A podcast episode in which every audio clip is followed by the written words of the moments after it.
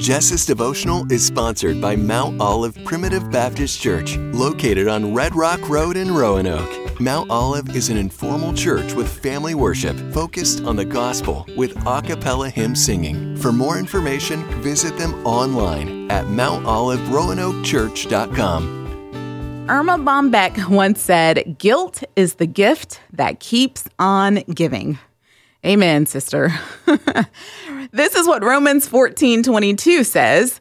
People are happy if they can do what they think is right without feeling guilty. Hmm. All of us have made mistakes. Sometimes our failures result from our own short sightedness. On other occasions, we're swept into events that are beyond our control. And under each set of circumstances, we may experience feelings of guilt. But God has an answer for the guilt we feel, and that answer is His forgiveness. And when we ask our Heavenly Father for forgiveness, He gives it completely and without reservation.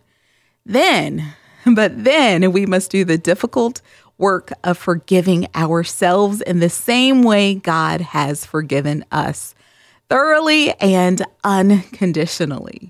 You see, you don't have to carry that guilt, you don't have to carry that shame.